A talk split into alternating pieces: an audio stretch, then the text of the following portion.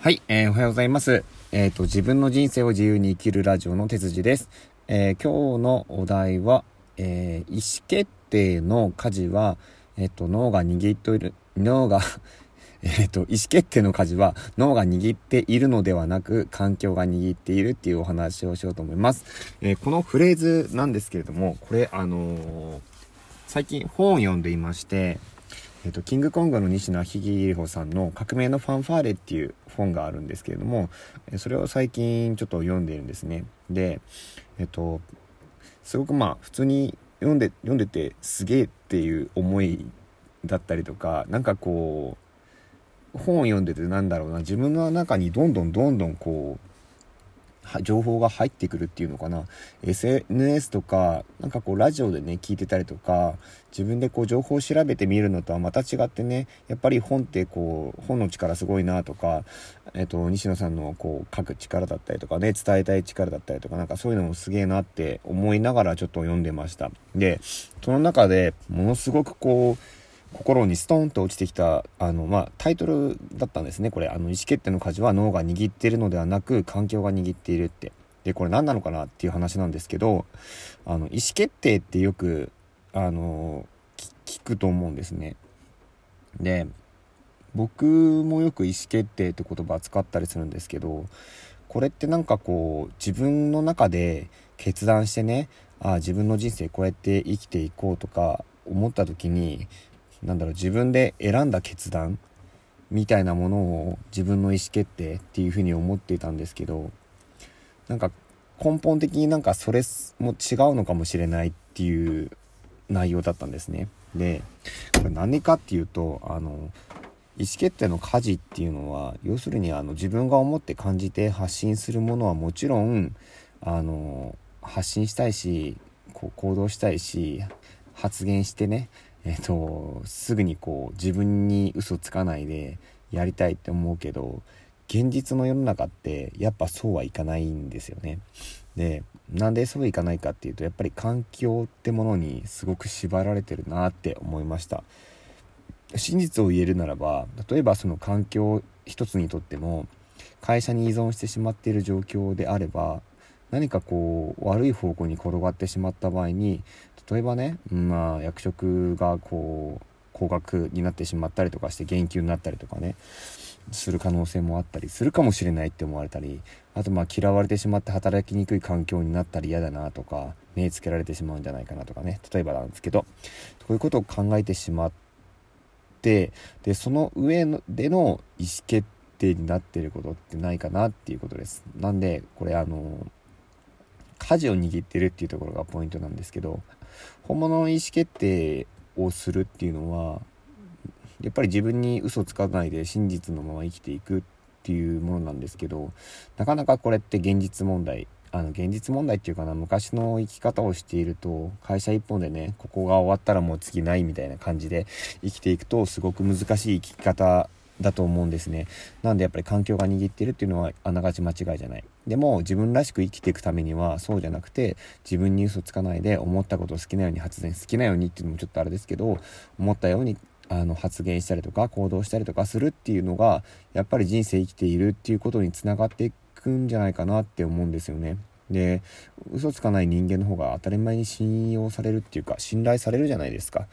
あのまあ、人によるかもしれないんですけど僕はまあそう思うんですね。なのでえっと、まあ、そういう部分すごく大事じゃないかなって思っています。なので意思決定の舵っていうのは結構環境が握ってしまってる部分がかなりあるなってこれ自分で決めて自分の意思決定で全てなんか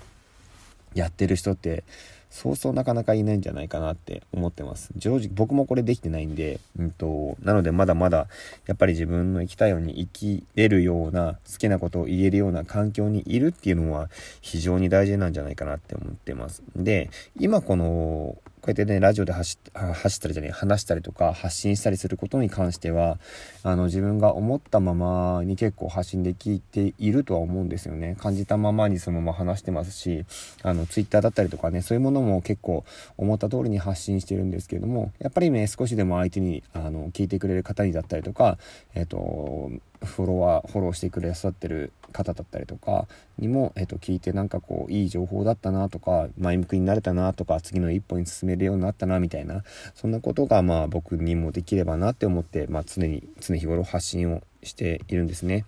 なので、えっと、この意思決定っていうこともものすごく僕はこの人生においてすごい重要な内容だしすごいあの大切なことだと思ってるので、えっと、何かに迷った時にあんと例えばなんですけど、うんと、情報が2つあって自分自身が本当にそれが正しいと思ってねやるやって行動するっていうのももちろん正しいんですけどえっ、ー、となんだろうな。うんと、2パターン考えるのもいいのかなって思ってて自分の心では実際こういうふうに思っているけれども、えーと、今環境がゆえにこういうふうに思っているっていう価値観を持つっていうのも大事なんじゃないかな。でこの本当の自分の部分をあの見失わないようにしなきゃいけなくてこれがどんどんどんどんねあの意思決定が環境に舵を取られてって環境のせいで環境のせいじゃないな。環境のせいになってることすら多分気づかないで意思決定し続けてしまうっていう可能性も僕はあると思ってます。それってもうどんどんどんどん自分を見失う方向性に進んでいってあの挙句の果てに何やってるんだろうじゃないけどあの自分が本当に何が好きだったのかなとか何したいのかなとかっていうふうにそんなところまで行ってしまうものだと思いました。ったので、えっと、この意思決定の舵は、えっと、脳が握ってるんじゃなくて、えっと、環境が握っているっていう風に、えー、感じ取ったりとか考えておくとかこれを念頭に入れておくっていうのは結構すごい大切なことだと思ったので、えー、これをちょっと今日ラジオにして話したいなと思いましたので、えー、このお題で話しました。で、うんと、これね、あの、本、本、最近本読むんですよ。あの、今、今まで読んでなかったみたいな。まあ、まあ、あんまり読む方ではない、なかったんですけど、あの、単行本、単行本じゃない、あの、紙の本。紙の本をツイートしたんですけど、紙の本を今買ってね、読むっていう方法もあるし、あと iPhone で、えー、なんだろうな、iPhone でなんだろう、僕、いろんなあのツール使って読んだりするんですけど iPhone なんだっけ Kindle か。Kindle で読んだりとか iPhone で読んだりとかいろんな読み方があったりする。あと耳で聞いて今オーディオブックとかオーディブルうん、とかあるじゃないですか。あれだったり無料で今1冊本読めたりするんで。で僕はそのまま1冊本無料で聞いて、え、1ヶ月間経っちゃって1ヶ月分あのお金かかってるみたいな感じで 本1冊分また別の買ってちょっとこう耳で聞く勉強とかもしてるんですけど。あいかんせんねあのいろんなあのなんだろう本の読み方があって自分に合ったものを結構探すといいかなって思いました。で結構あの最初はね本耳で聞くのもあいいなって思ってたんですけどあのなんかねおのずとこうちょっとこうなんだろう頭にあんまり入ってこなくなっちゃって何かしながら耳で聞くってっていうのができないんですね。耳に聞くことで集中しなきゃいけなくなっちゃってて、本を読む場合だとね。あの、ラジオだったりとかは聞き流しで全然、あの、ああ、いいなって思うんですよ。車の中とかで、あとは運転しながらとかね。えー、あとなんか作業しながらとか、布団畳みながらとかでもいいですし、そういう感じでラジオを聞くと、ああ、程よい情報っていうか、なんだろう、そんなにこう、集中して聞かなくていい。なんか、それ失礼だけど、程よくなんかこう、ふわっとした感じで入ってくるんですよね、ラジオって。だけどそれが本に変わった瞬間にあなんかお